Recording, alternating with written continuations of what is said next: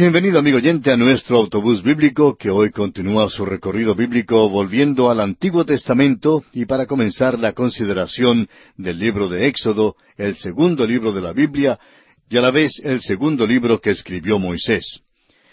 Éxodo continúa la historia que fue comenzada en el Génesis, aunque había un lapso de por lo menos tres siglos y medio. El capítulo quince, versículo trece de Génesis dice que la descendencia de Abraham sería afligida por cuatrocientos años en Egipto. En Éxodo capítulo 12 versículo 40 leemos que vivieron allí un total de cuatrocientos treinta años. El apóstol Pablo en su carta a los Gálatas capítulo tres versículos 16 y 17 lo confirma. Éxodo significa la salida. Y cuenta la historia de la redención con sangre y con poder. El mensaje de Éxodo se declara en Hebreos capítulo once versículos 23 al 29, donde dice, Por la fe Moisés, cuando nació, fue escondido por sus padres por tres meses, porque le vieron niño hermoso, y no temieron el decreto del rey. Por la fe Moisés, hecho ya grande, rehusó llamarse hijo de la hija de Faraón, escogiendo antes ser maltratado con el pueblo de Dios que gozar de los deleites temporales del pecado, teniendo por mayores riquezas el vituperio de Cristo que los tesoros de los egipcios, porque tenía puesta la mirada en el galardón. Por la fe dejó a Egipto, no temiendo la ira del rey, porque se sostuvo como viendo al invisible. Por la fe celebró la Pascua y la aspersión de la sangre, para que el que destruía a los primogénitos no los tocase a ellos. Por la fe pasaron el mar rojo como por tierra seca, intentando los egipcios hacer lo mismo, fueron ahogados. Veamos ahora algunas observaciones interesantes.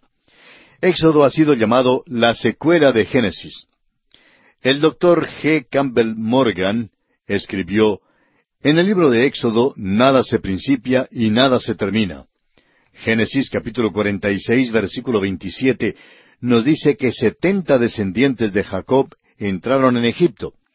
Según cálculos conservadores, unos dos millones cien mil personas salieron de Egipto en el tiempo del Éxodo. José entró en Egipto bajo los Ixos, o reyes pastores. Esto fue durante las dinastías quince a la diecisiete, que fueron conquistadores semíticos de Mesopotamia, unos príncipes beduinos del desierto. Los Ixos eran parientes lejanos de Abraham, Isaac y Jacob. Realmente los israelitas eran sus únicos amigos, puesto que los egipcios los odiaban. Amasís, el líder militar de Egipto, encabezó una rebelión contra los reyes Ixos. Fue Ramsés II en esta línea quien fue el faraón de la opresión y el que no conocía a José. Moisés se destaca en el libro del Éxodo. Es el autor del Pentateuco, el cual incluye los primeros cinco libros del Antiguo Testamento, Génesis, Éxodo, Levítico, Números y Deuteronomio. En el libro del Éxodo, la vida de Moisés se divide en tres períodos de cuarenta años. Primero, cuarenta años en el palacio de Faraón, en Egipto. En segundo lugar, cuarenta años en el desierto de Madián. Y por último, cuarenta años en el desierto como líder de Israel. La educación de Moisés en Egipto, evidentemente en el Templo del Sol, no lo preparó para seguir a Dios en su misión de sacar a Israel de Egipto. Dios lo educó en el desierto por cuarenta años para revelarle a Moisés que él solo no podía librar a Israel.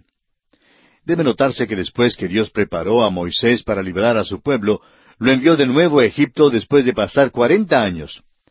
Moisés debía reunir allí a los ancianos de Israel e ir hasta Faraón. Faraón rehusará dejar salir a los israelitas.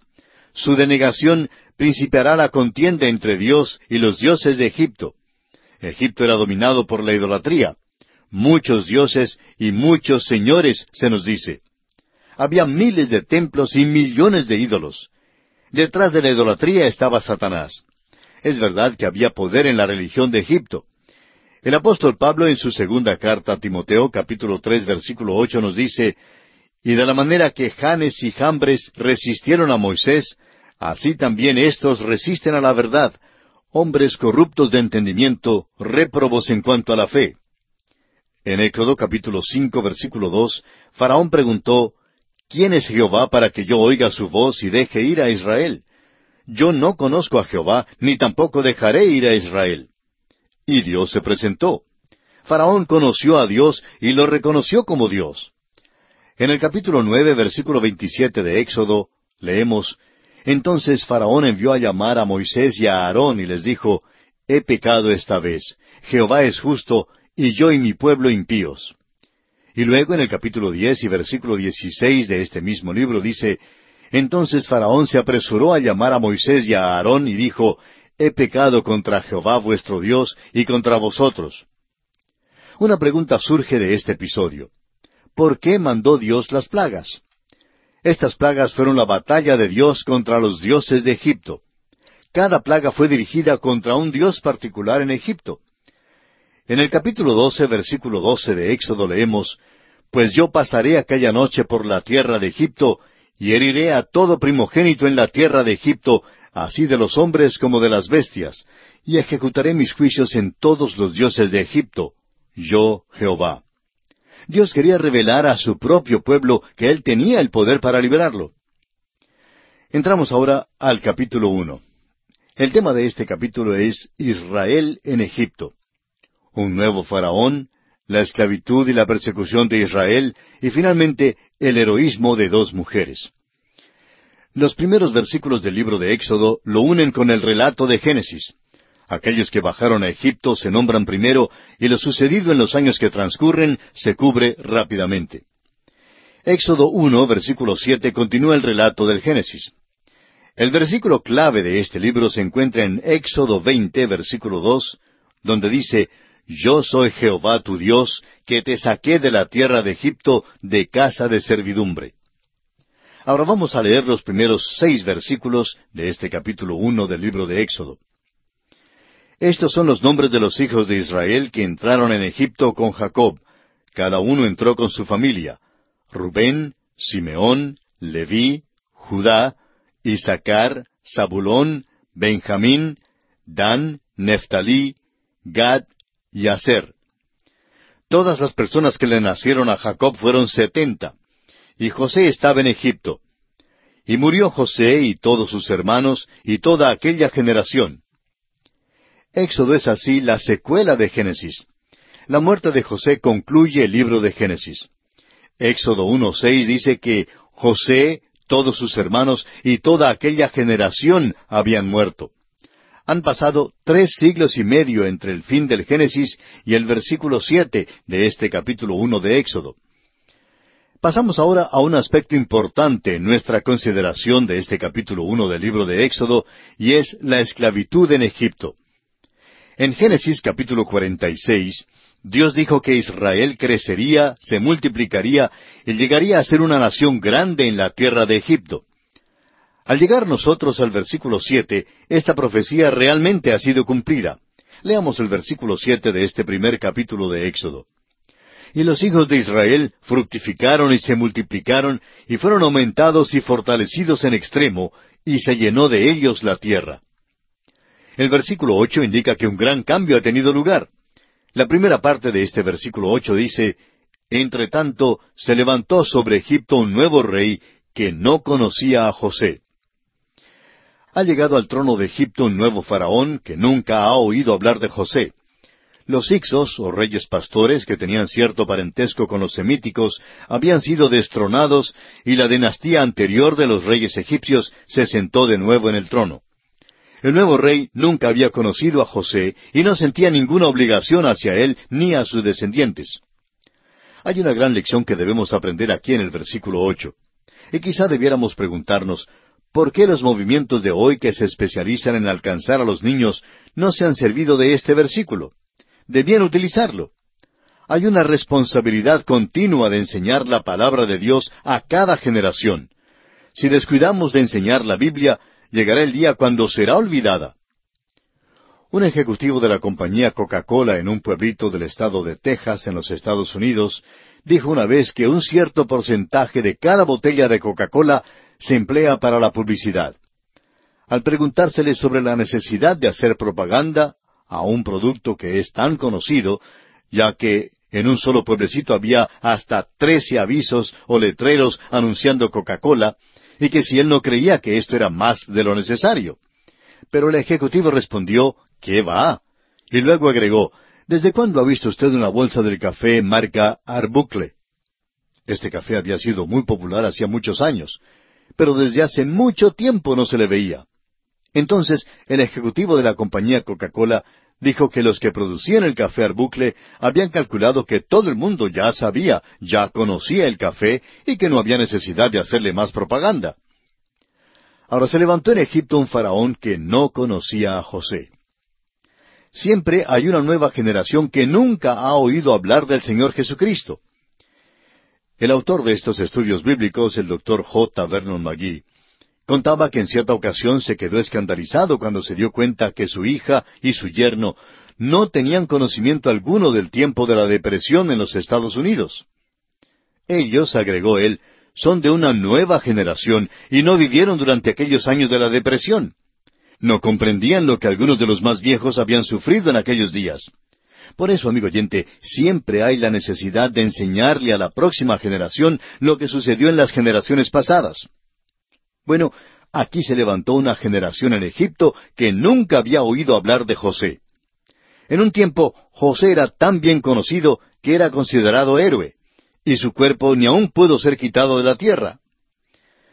El nuevo faraón que llegó al poder no estaba tan favorablemente dispuesto hacia los israelitas como había estado su predecesor. Leamos ahora los versículos nueve y diez de Éxodo capítulo uno. He aquí el pueblo de los hijos de Israel es mayor y más fuerte que nosotros. Ahora pues, seamos sabios para con él, para que no se multiplique y acontezca que viniendo guerra, él también se una a nuestros enemigos y pelee contra nosotros y se vaya de la tierra. Era una posibilidad verdadera que Israel juntara sus fuerzas con algún enemigo en contra de Egipto. Faraón quería tener esclavos, pero la manera simple de resolver el problema habría sido dejar ir a Israel. En vez de soltar a Israel, Faraón decidió emplear la sabiduría mundana para resolver la dificultad. Leamos el versículo once de este primer capítulo del libro de Éxodo.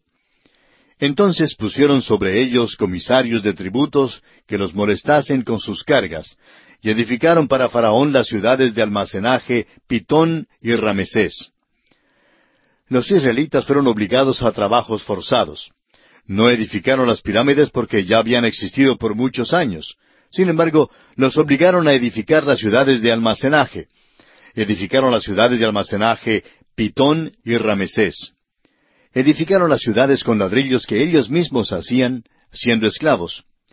En el principio de su esclavitud se les permitió a los israelitas hacer ladrillos con paja. Al aumentar la persecución de Faraón, se les obligó a hacer ladrillos sin paja y a la vez producir el número exacto de ladrillos como hacían antes. El doctor Kyle mostró una vez a sus estudiantes un ladrillo que había sido tomado de la ciudad de Ramesés. Los estudiantes notaron que el ladrillo había sido hecho sin paja. El relato bíblico de la esclavitud de Israel en Egipto realmente no necesita ninguna defensa. El ladrillo solo confirma que el relato es correcto. No hay duda que los israelitas se encontraron en una posición difícil en Egipto. Los egipcios los obligaron a trabajar en demasía. Veamos ahora el versículo 12. Pero cuanto más los oprimían, tanto más se multiplicaban y crecían, de manera que los egipcios temían a los hijos de Israel. Dios dijo a Abraham que Israel pasaría tiempos de dificultad en Egipto.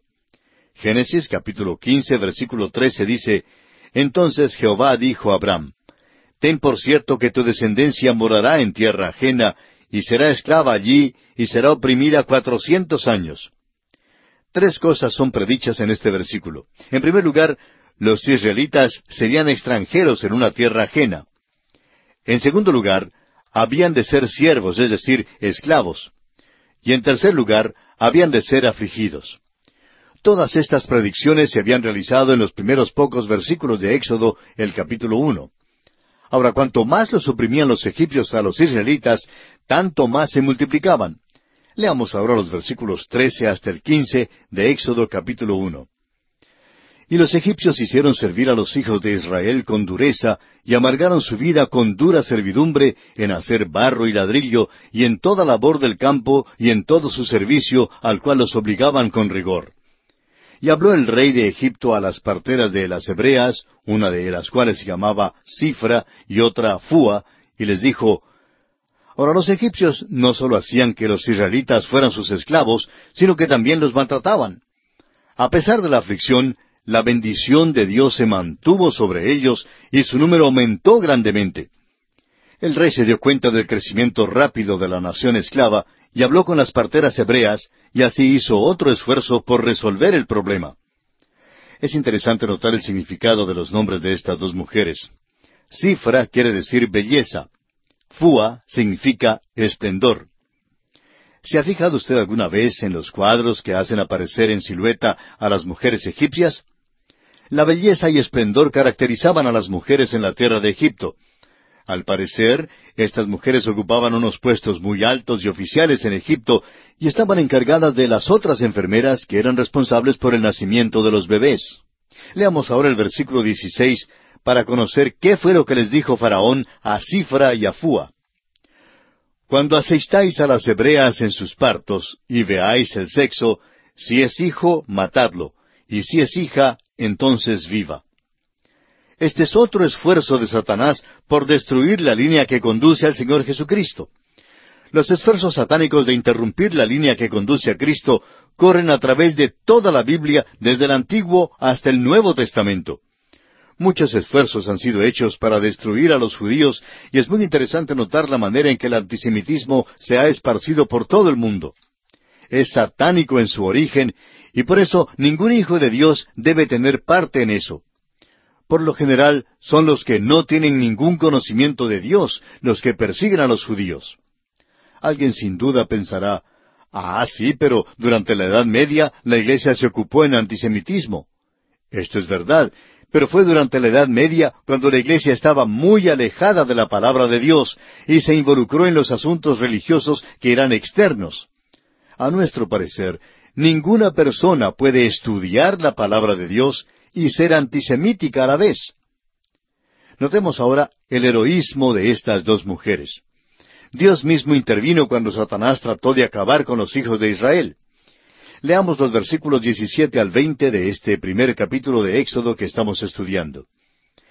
Pero las parteras temieron a Dios y no hicieron como les mandó el rey de Egipto, sino que preservaron la vida a los niños. Y el rey de Egipto hizo llamar a las parteras y les dijo, ¿Por qué habéis hecho esto? Que habéis preservado la vida a los niños. Y las parteras respondieron a Faraón, porque las mujeres hebreas no son como las egipcias, pues son robustas y dan a luz antes que la partera venga a ellas. Y Dios hizo bien a las parteras, y el pueblo se multiplicó y se fortaleció en gran manera. Este esfuerzo por destruir a todos los niños varones entre los hebreos fue un manejo político que no tuvo ningún éxito. Leamos ahora el versículo 21 que dice, Y por haber las parteras temido a Dios, Él prosperó sus familias.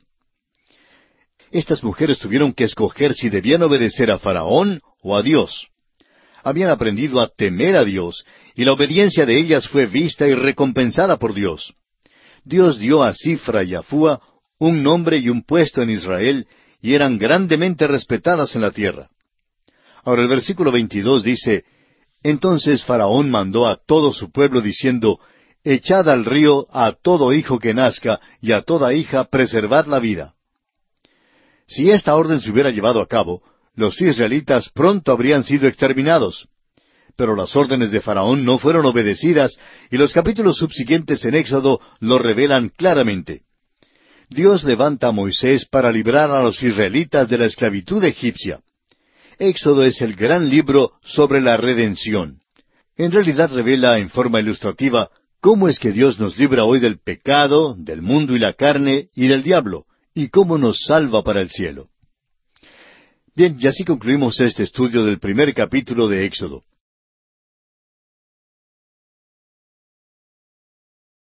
Continuamos hoy, amigo oyente, nuestro recorrido por Éxodo, el segundo libro del Antiguo Testamento.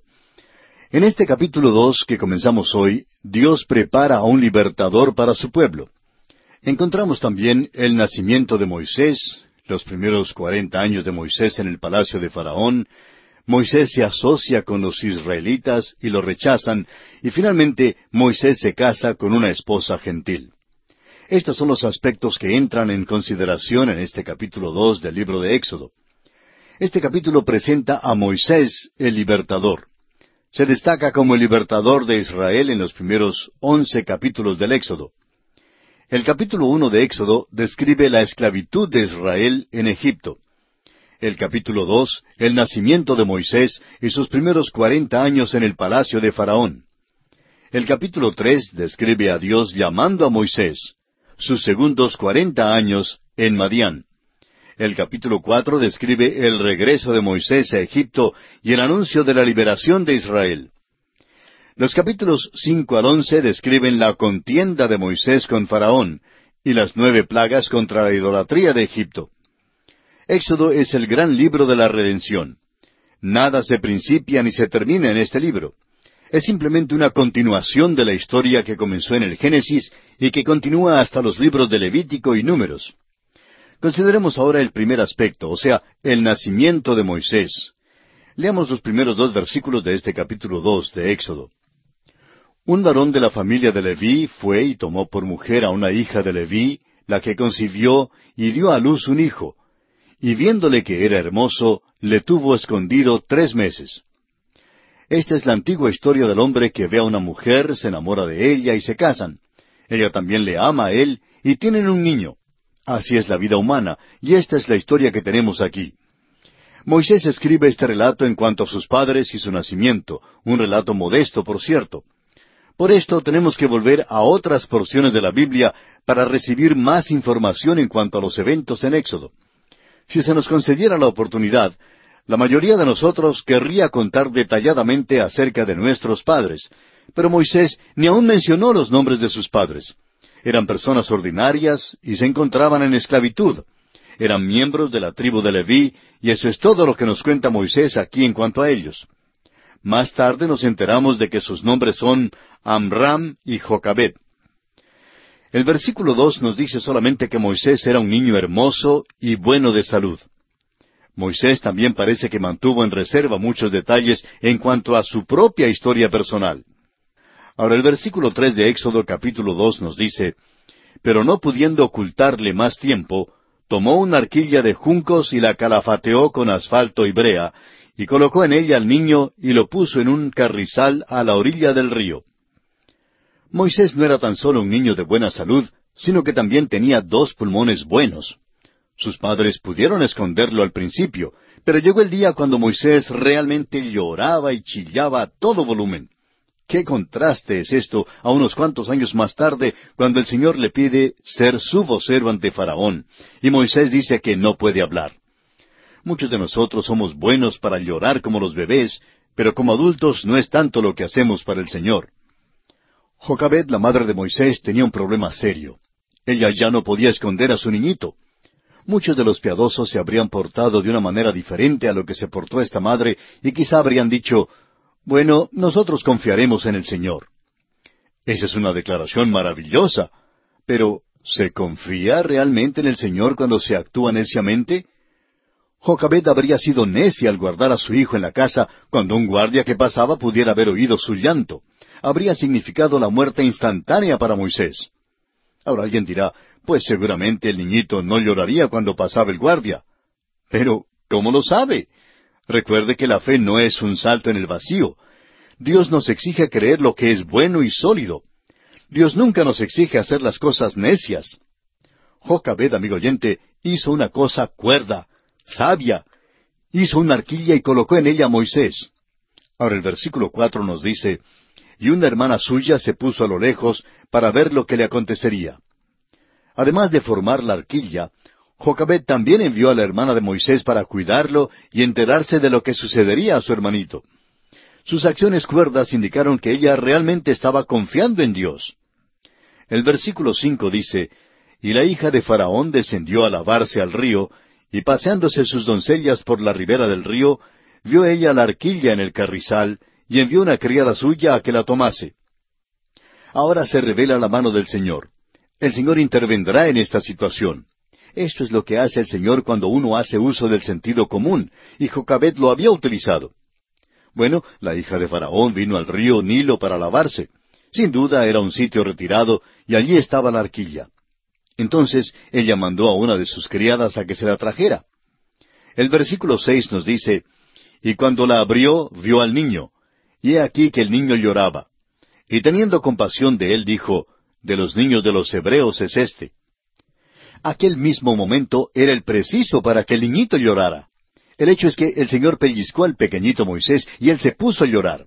Y en ese momento Dios juntó dos cosas que él había hecho, el llanto de un bebé y el corazón de una mujer. La hija de Faraón simplemente no pudo dejar pasar inadvertido a este pequeñito. Ahora el versículo siete dice entonces, Entonces su hermana dijo a la hija de Faraón, ¿Iré a llamarte una nodriza de las hebreas para que te críe este niño? María, la hermana de Moisés, hizo una sugerencia muy provechosa a la princesa, y más tarde no dejaría que su hermano Moisés la olvide. Esta es una historia muy humana, amigo oyente, y Dios tiene algo que decirnos en cada página de su libro. Ahora el versículo ocho de Éxodo capítulo dos dice, Y la hija de Faraón respondió, Ve. Entonces fue la doncella y llamó a la madre del niño. Este es un verdadero cambio de eventos y muestra cómo Dios realmente obra cuando nos portamos y andamos cuerdamente por la fe. La misma madre del niño fue llamada para criarlo y le pagaron para hacerlo. Nada puede sobrepasar esto, amigo oyente. Nada puede sobrepasar a Dios cuando Él obra en nuestros corazones y en nuestras vidas. Leamos ahora los versículos nueve y diez de este capítulo dos de Éxodo. A la cual dijo la hija de Faraón, lleva a este niño y críamelo, y yo te lo pagaré. Y la mujer tomó al niño y lo crió. Y cuando el niño creció, ella lo trajo a la hija de Faraón, la cual lo prohijó, y le puso por nombre Moisés, diciendo, porque de las aguas lo saqué. El nombre Moisés significa sacado, y la hija de Faraón le puso un nombre así porque ella lo había sacado del agua. Ahora es posible que la hija de Faraón pudiera haber sido la hija mayor de Ramsés II, pero también pudiera haber sido su hermana. Ella habría sido la soberana siguiente, pero le fue prohibido por razón de su sexo. En lugar de eso, fue llamada la hija de Faraón, y según las costumbres egipcias de ese día, su primogénito tendría el derecho al trono. Moisés, pues, debería ser el faraón siguiente si Ramsés II y su reina no hubieran tenido niños. Notemos ahora el primer esfuerzo de Moisés para ayudar a su pueblo. Los primeros cuarenta años de la vida de Moisés fueron pasados en la corte de Faraón. Fue criado y educado como egipcio. Parecía egipcio, hablaba como egipcio y se portaba como egipcio. Le reconocieron como egipcio cuando fue a Madián, como lo veremos más tarde en nuestro estudio de este libro de Éxodo. Moisés fue educado en el gran templo del sol, el cual era la universidad sobresaliente de aquel entonces. Menospreciamos a veces lo que conocían los egipcios y lo que lograron. Su astronomía, por ejemplo, era fenomenal. Conocían la distancia exacta al Sol. Obraban sobre la teoría de que la Tierra era redonda y no plana. Conocían también muchísimo en cuanto a la química, lo cual es evidenciado por la manera en que les fue posible embalsamar a sus muertos. No tenemos ningún proceso que lo iguale hoy en día. La destreza del artífice y su ingenio con colores era fantástico. Sus colores eran más brillantes que los que tenemos nosotros. Estamos confiados de que nuestras compañías de pintura concederían cualquier cosa si pudieran conocer las fórmulas que utilizaron los egipcios para lograr obtener los colores. Todavía son brillantes, bellos, y causan sobresalto aún después de pasar unos cuatro mil años. La casa en que vivimos, por ejemplo, tiene que ser pintada cada dos o tres años. Además de todos sus otros logros, los egipcios también tenían una colección grande de libros. Se nos dice que Moisés fue educado en toda la sabiduría de los egipcios. La gran falta en la educación de Moisés es que no le enseñaron cómo servir a Dios. Pero no menosprecia a Moisés, amigo oyente, porque era un hombre sobresaliente. En el libro de los Hechos, capítulo siete, versículos veinte al veintinueve, en la primera parte del veintinueve, el diácono Esteban revela algunos detalles importantes en cuanto a este período de la vida de Moisés. Dice Esteban, En aquel mismo tiempo nació Moisés y fue agradable a Dios, y fue criado tres meses en casa de su padre. Pero siendo expuesto a la muerte, la hija de Faraón le recogió y le crió como a hijo suyo. Y fue enseñado Moisés en toda la sabiduría de los egipcios, y era poderoso en sus palabras y obras. Cuando hubo cumplido la edad de cuarenta años, le vino al corazón el visitar a sus hermanos, los hijos de Israel. Y al ver a uno que era maltratado, lo defendió, e hiriendo al egipcio, vengó al oprimido. Pero él pensaba que sus hermanos comprendían que Dios les daría libertad por mano suya, mas ellos no lo habían entendido así. Y al día siguiente se presentó a unos de ellos que reñían, y los ponía en paz, diciendo, Varones, hermanos sois, ¿por qué os maltratáis el uno al otro? Entonces el que maltrataba a su prójimo le rechazó, diciendo, ¿quién te ha puesto por gobernante y juez sobre nosotros? ¿Quieres tú matarme como mataste ayer al egipcio? Al oír esta palabra, Moisés huyó. Hasta aquí lo que dice Esteban. En otras palabras, toda su educación en Egipto no era suficiente para preparar a Moisés para librar a los israelitas. Un día, cuando salió a visitar a sus hermanos, vio que un egipcio maltrataba y oprimía a uno de su pueblo, y Moisés mató al egipcio. Moisés entonces miró para un lado y para el otro para ver si su hecho había sido visto. Pero lo malo es que Moisés no miró hacia arriba debió haber mirado hacia arriba, a Dios, y él le habría prohibido hacer tal cosa, porque Moisés se anticipó a Dios en unos cuarenta años en la tarea de librar a los israelitas. Por eso Dios le pondrá en lo profundo del desierto. Leamos ahora el versículo quince de este capítulo dos de Éxodo. Oyendo Faraón acerca de este hecho, procuró matar a Moisés, pero Moisés huyó de delante de Faraón y habitó en la tierra de Madián. Consideremos ahora el siguiente aspecto. Moisés toma una novia gentil allí en Madián. Moisés había pasado cuarenta años en Egipto, pero esto no lo preparó para lo que iba a pasar. Leamos los versículos dieciséis al veinte de Éxodo capítulo dos. Y estando sentado junto al pozo, siete hijas que tenía el sacerdote de Madián vinieron a sacar agua para llenar las pilas y dar de beber a las ovejas de su padre. Mas los pastores vinieron y las echaron de allí, entonces Moisés se levantó y las defendió, y dio de beber a sus ovejas. Y volviendo ellas a Reuel, su padre, él les dijo, ¿Por qué habéis venido hoy tan pronto? Ellas respondieron, Un varón egipcio nos defendió de mano de los pastores, y también nos sacó el agua, y dio de beber a las ovejas. Y dijo a sus hijas, ¿Dónde está? ¿Por qué habéis dejado a ese hombre? Llamadle para que coma. Séfora es dada a Moisés, y él la toma como novia. Es interesante que muchos de los hombres en el Antiguo Testamento son tipos de Cristo. Todos los detalles de sus vidas no representan a Cristo, pero ciertamente lo representan de alguna manera. Moisés mató a un hombre, pero Cristo no fue asesino. Cristo es nuestro Salvador. Jonás es un tipo de Cristo en su resurrección, pero no al huir de Dios. Moisés, en el tiempo de su rechazo, tomó a una novia, Israel ha rechazado a Jesucristo como su Salvador y nosotros hoy vivimos en el día de aquel rechazo. Pero en estos días Cristo está llamando de afuera una novia para sí mismo y aquella novia es la iglesia. Así pues, encontramos a Moisés en la tierra de Madián. Durante los próximos cuarenta años, Madián será su hogar. Allí le nacen dos hijos, y en el desierto Moisés comenzará su preparación para llegar a ser el libertador de Israel, sacando a este pueblo de su servidumbre en Egipto. Leamos ahora el versículo 21 de Éxodo capítulo 2. Y Moisés convino en morar con aquel varón, y él dio su hija Séfora por mujer a Moisés. Siempre ha habido una pregunta en cuanto al estado matrimonial de Moisés. Estamos seguros que debe haber amado a su esposa, pero el relato que tenemos aquí no revela una relación maravillosa. Esta parte de su vida es una de las cosas que Moisés más o menos pasa por alto.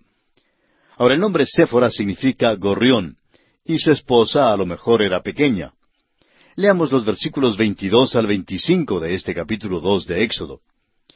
Y ella le dio a luz un hijo, y él le puso por nombre Gersón, porque dijo, Forastero soy en tierra ajena.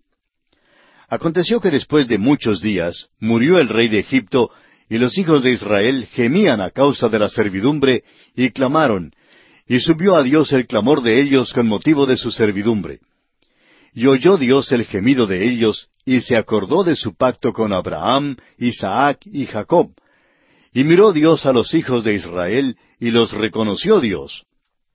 Dios está preparándose para librar a los hijos de Israel. Moisés había sido educado para ser aquel libertador.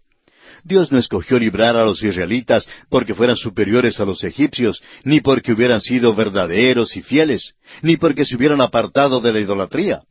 Este pueblo había sido muy infiel a Dios. Servían a los ídolos antes que a Él.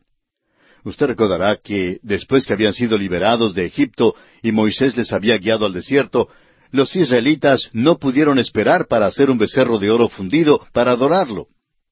Dios deseaba librarlos porque ellos se encontraban en una posición desvalida, desesperada como esclavos en Egipto, y a menos que alguien interviniera por ellos, hubieran perecido. Dios da dos razones para librar a Israel. En primer lugar, oyó el gemido de ellos, y en segundo lugar, se acordó de su pacto con Abraham, Isaac y Jacob. La condición desesperada de Israel llamó la atención del corazón de Dios, y su promesa de traer de vuelta a los descendientes de Abraham a la tierra después de cuatrocientos años causaron que Dios proyectara un plan para librarlos. Amigo oyente, si usted es redimido, ¿por qué piensa usted que Dios le ha redimido? Dios nos salvó por la misma razón que salvó a Israel. Dios no encontró nada en nosotros que exigiera su salvación. Él aclara muy bien que no somos salvos por ningún mérito que poseamos. El apóstol Pablo lo explica en su carta a los Romanos capítulo tres versículos veintitrés y veinticuatro al decir, Por cuanto todos pecaron y están destituidos de la gloria de Dios, siendo justificados gratuitamente por su gracia, mediante la redención que es en Cristo Jesús. Ahora, la palabra gratuitamente quiere decir sin tener causa. Hemos sido salvados de nuestros pecados sin tener causa. Es la misma palabra que nuestro Señor usó cuando Él dijo, según el Evangelio de Juan capítulo quince, versículo veinticinco, que le aborrecieron sin causa. Dios no nos miró diciendo, Ustedes son muy amables y superiores a otros, y por eso les voy a redimir. El hecho es que Dios nos vio en la oscuridad más profunda de pecado e ignorancia vio que éramos perdidos, sin esperanza y sin poder salvarnos a nosotros mismos. El amor de Dios proveyó a un Salvador. El Señor Jesucristo nos dice en Juan 3:16, porque de tal manera amó Dios al mundo que ha dado a su Hijo unigénito. Sin embargo, no fue su amor el que nos salvó, fue su gracia. Somos salvos sin causa por su gracia, por la redención que se halla en Cristo Jesús.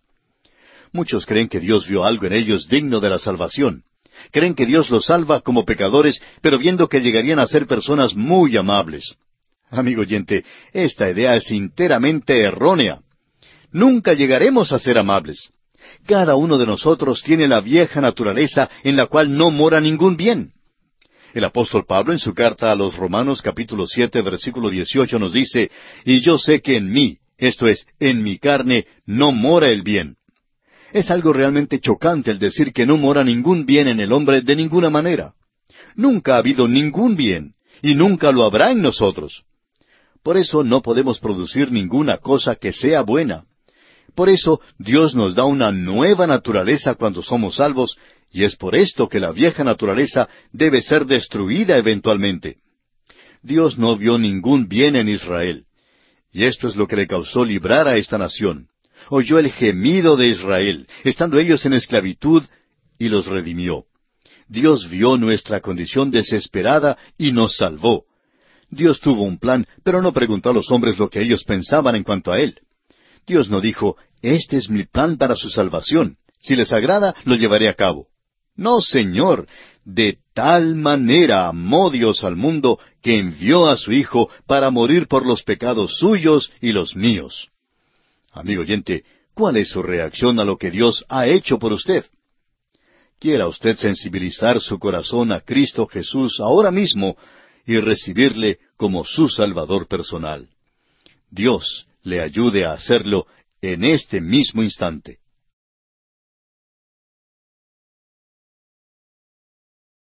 Continuamos hoy, amigo oyente, nuestro viaje por el segundo libro del Antiguo Testamento, el libro de Éxodo.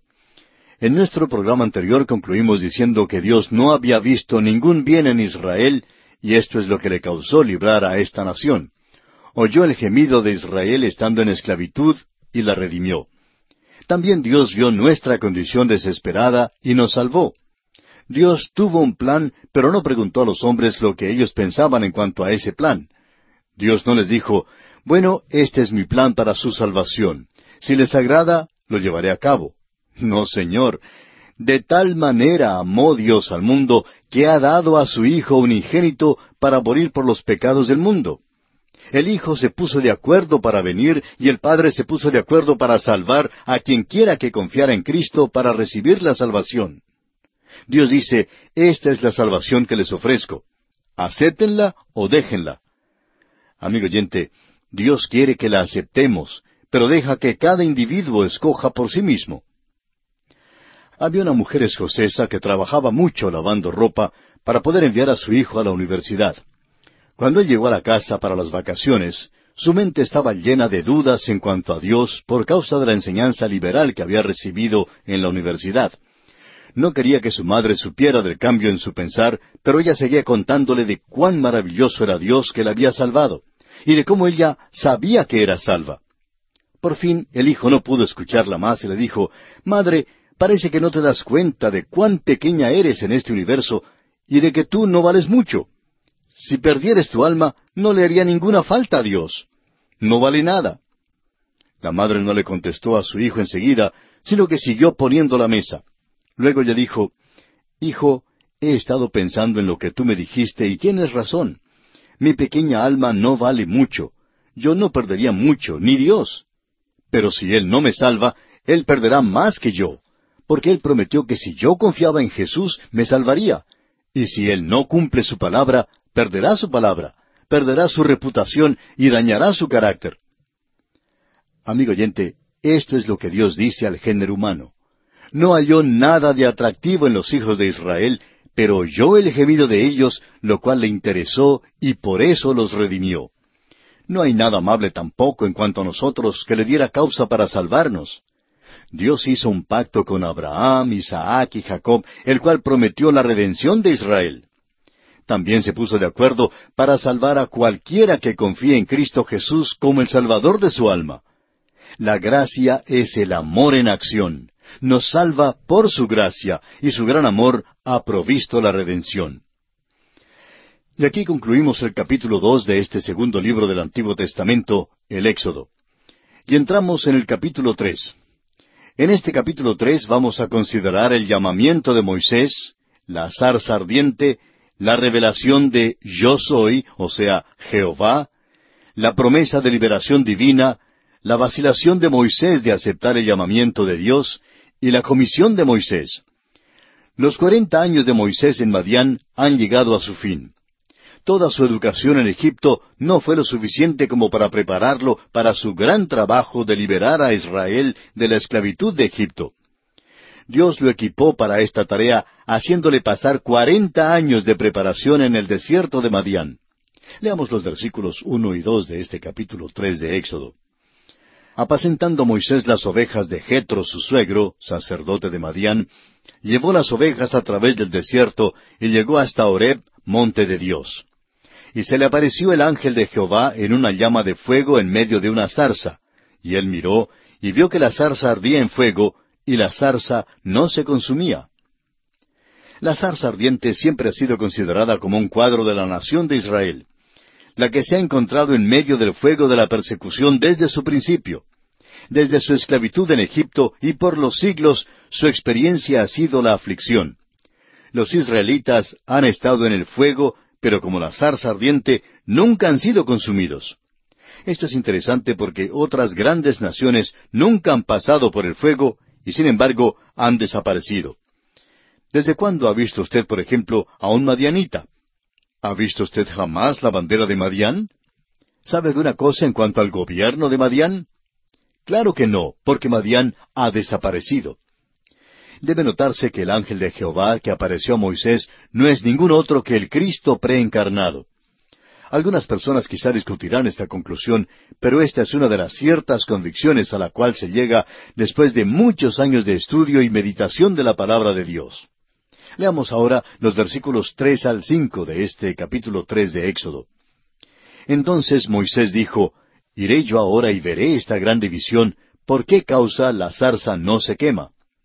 Viendo a Jehová que él iba a ver, lo llamó Dios de en medio de la zarza y dijo, Moisés, Moisés. Y él respondió, Heme aquí. Y dijo, No te acerques, quita tu calzado de tus pies, porque el lugar en que tú estás, tierra santa es. Aquí está un hombre que ha sido educado en la cultura y civilización egipcia del día, quien había pasado cuarenta años en el desierto siendo preparado por Dios para librar a Israel, y sin embargo no sabe lo suficiente como para quitarse el calzado en la presencia de Dios. Muchas personas hoy han aprendido mucho de la sabiduría del mundo, pero ignoran completamente a Dios y su palabra. Moisés tuvo que ser reprendido y Dios le exigió que se quitara el calzado porque estaba parado en tierra santa. Dios está enseñándole una gran lección en cuanto a la santidad de Dios. También nosotros necesitamos aprender esta lección.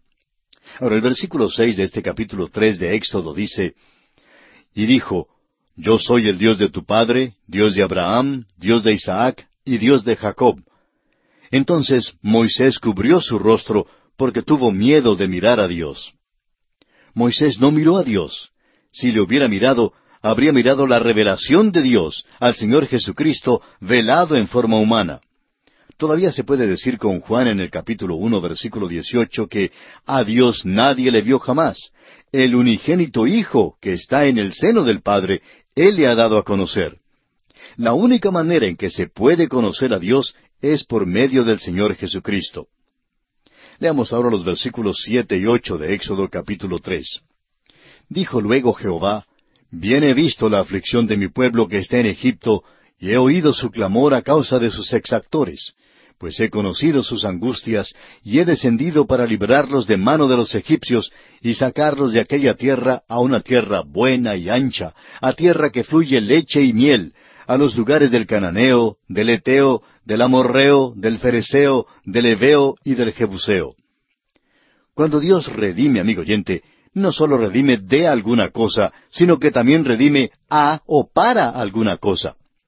Hemos sido salvados del pecado para la santidad y el cielo. El apóstol Pablo explica este concepto en su carta a los Efesios capítulo dos versículos cinco y seis diciendo Aun estando nosotros muertos en pecados, nos dio vida juntamente con Cristo, por gracia sois salvos, y juntamente con Él nos resucitó, y asimismo nos hizo sentar en los lugares celestiales con Cristo Jesús. Dios nos ha resucitado y nos ha dado una posición en Cristo. Si hoy usted es salvo, usted es completamente salvo. Será tan salvo de aquí a un millón de años como lo es salvo hoy, porque usted está en Cristo. Usted ha sido sacado de la línea de Adán y colocado dentro del linaje de Cristo. Ha sido sacado de la muerte y ha sido colocado en la vida. Usted ha sido llamado de las tinieblas a la luz. Ha sido traído del infierno al cielo. Eso es la redención. Es de algo para alguna cosa. Dios dijo, libraré a los israelitas de su esclavitud a una tierra buena. Eso es la salvación de Dios. Esa es la redención. Leamos ahora los versículos nueve al once de Éxodo capítulo tres. El clamor, pues, de los hijos de Israel ha venido delante de mí, y también he visto la opresión con que los egipcios los oprimen. Ven, por tanto, ahora, y te enviaré a Faraón, para que saques de Egipto a mi pueblo, los hijos de Israel. Entonces Moisés respondió a Dios, ¿Quién soy yo para que vaya a Faraón y saque de Egipto a los hijos de Israel? ¿Se fija usted en lo que ha pasado con Moisés? Cuarenta años antes de ese momento, él ya estaba listo para librar a Israel. Estaba confiado y hasta arrogante. Mató a un egipcio y libró a uno de sus hermanos de la persecución porque pensaba que su hecho sería comprendido. Creía que podía librar a Israel por sí solo pero se dio cuenta que no podía librarlo. Y Dios tuvo que llevarlo a la profundidad del desierto para un entrenamiento especial que le capacitara para esta tarea. Aprendió cuán débil verdaderamente era. Aprendió que por sus propias fuerzas no podía librar a Israel. Ahora Moisés está diciendo a Dios, ¿quién soy yo? No puedo hacer lo que me pides hacer. Amigo oyente, es ahora precisamente cuando Dios lo puede utilizar. Esta es la manera en que Dios tiene que entrenar a todos sus hombres. Dios tuvo que tomar al mozo David, el que había podido matar a un gigante, y ponerlo en las cuevas y cavernas de la tierra. Lo persiguieron como si fuera una perdiz. Solo así pudo darse cuenta de cuán débil era. Luego, Dios pudo hacer de David un rey. En el primer libro de Reyes, capítulo 17, versículo 1, encontramos que el profeta Elías parecía lo suficientemente valiente como para entrar a la corte de Acab y Jezabel para decirles que no habrá lluvia ni rocío en estos años, sino por mi palabra. Elías no era tan valiente como parecía ser. Dios lo puso en el desierto donde entrena a sus hombres. Elías bebió del arroyo. Hubo una sequía que causó que el arroyo se secara. Él miraba mientras el arroyo tenía menos y menos agua. Llegó a decir, mi vida no es más que un arroyo seco. Y tenía razón.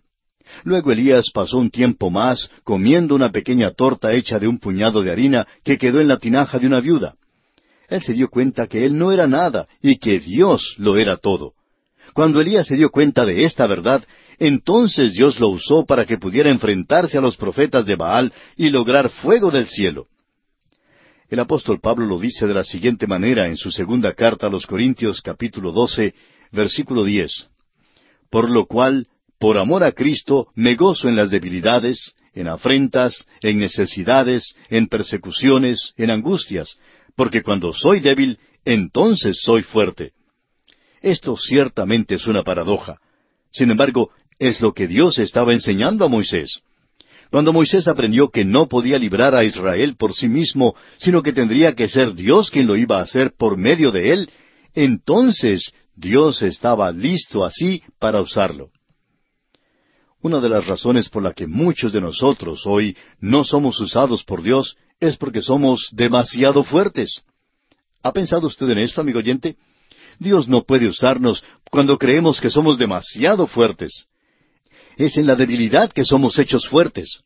El apóstol Pablo dijo en su primera carta a los Corintios capítulo uno versículo veintisiete, sino que lo necio del mundo escogió Dios para avergonzar a los sabios, y lo débil del mundo escogió Dios para avergonzar a lo fuerte. Moisés y Pablo reconocieron que Dios podía obrar por medio de ellos cuando eran débiles. Es asombroso lo que Dios puede hacer por medio de un instrumento que sea débil. Ahora los versículos doce y trece de Éxodo capítulo tres dicen, Y él respondió, Ve, porque yo estaré contigo, y esto te será por señal de que yo te he enviado. Cuando hayas sacado de Egipto al pueblo, serviréis a Dios sobre este monte. Dijo Moisés a Dios, He aquí que yo llego a los hijos de Israel y les digo, El Dios de vuestros padres me ha enviado a vosotros. Si ellos me preguntaren, ¿cuál es su nombre? ¿Qué les responderé? La pregunta que hizo Moisés fue una pregunta natural. Estamos seguros que todos nosotros habríamos hecho la misma pregunta. Moisés tenía miedo de que los hijos de Israel no le aceptaran.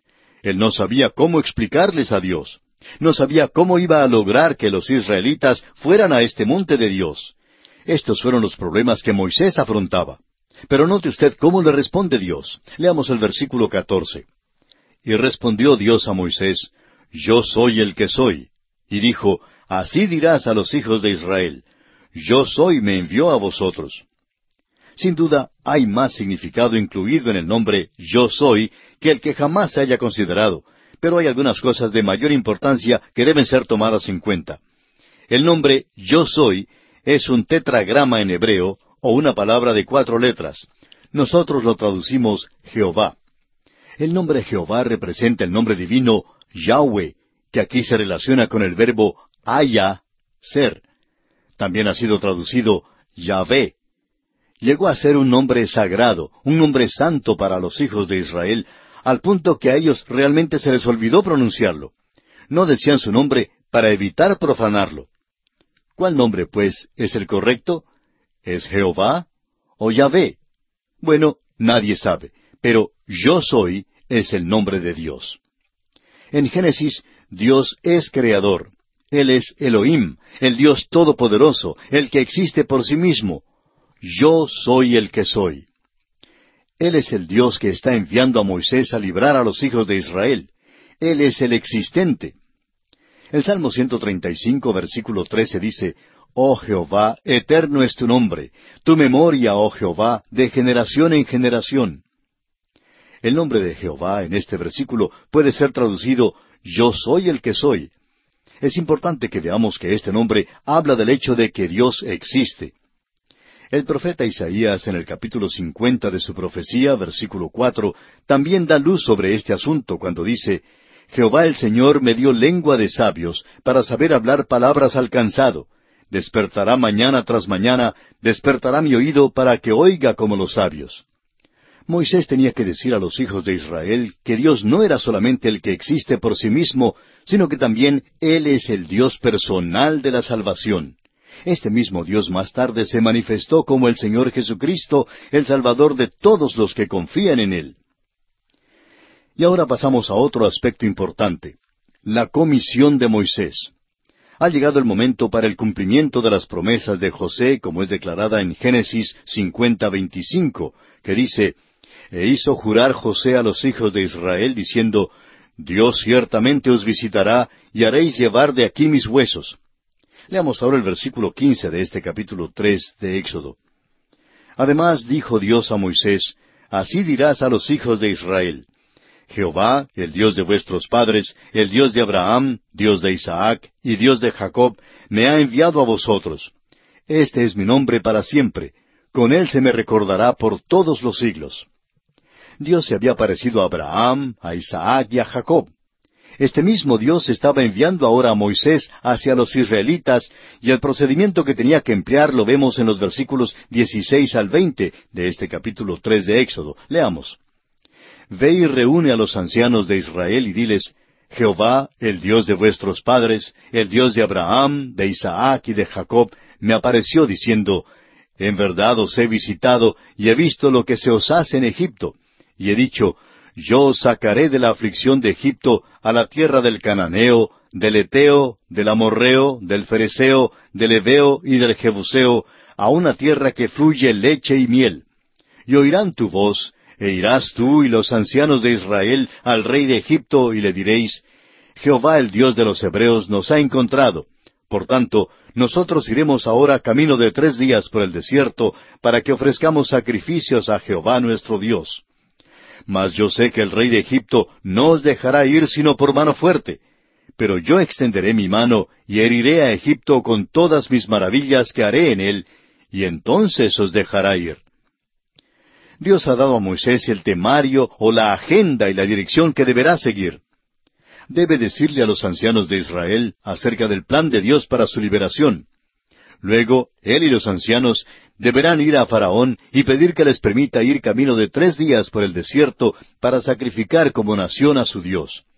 La intención fue de anunciarle suavemente el plan de Israel a Faraón, en lugar de decirle bruscamente, bueno, vamos a salir de aquí y regresar a la tierra de Canaán para siempre. Dios le dice a Moisés que Faraón no permitirá que salga Israel. La negativa de Faraón en este asunto principiará la campaña de Dios contra los dioses de Egipto. Después de aquella campaña, aunque Dios manifestará sus obras poderosas, Faraón todavía con resolución rehusará permitir que se vayan los israelitas. Dios enviará luego una plaga que causará que Faraón cambie de opinión y envíe a Israel fuera de Egipto. Dios tiene un plan para librar a Israel y lo librará. Leamos ahora los dos versículos finales, 21 y 22 de Éxodo capítulo 3. Y yo daré a este pueblo gracia en los ojos de los egipcios, para que cuando salgáis no vayáis con las manos vacías, sino que pedirá cada mujer a su vecina y a su huéspada alhajas de plata, alhajas de oro y vestidos, los cuales pondréis sobre vuestros hijos y vuestras hijas, y despojaréis a Egipto. La palabra pedirá en este pasaje no significa robar, sino tomar el sueldo retrasado los israelitas habían sido esclavos sin paga. Dios les dice que cobren su sueldo de unos cien años de trabajo. Saldrían de Egipto recompensados por sus años de trabajo. Dios estaba cuidando de su pueblo. Y así concluye el capítulo tres del libro de Éxodo.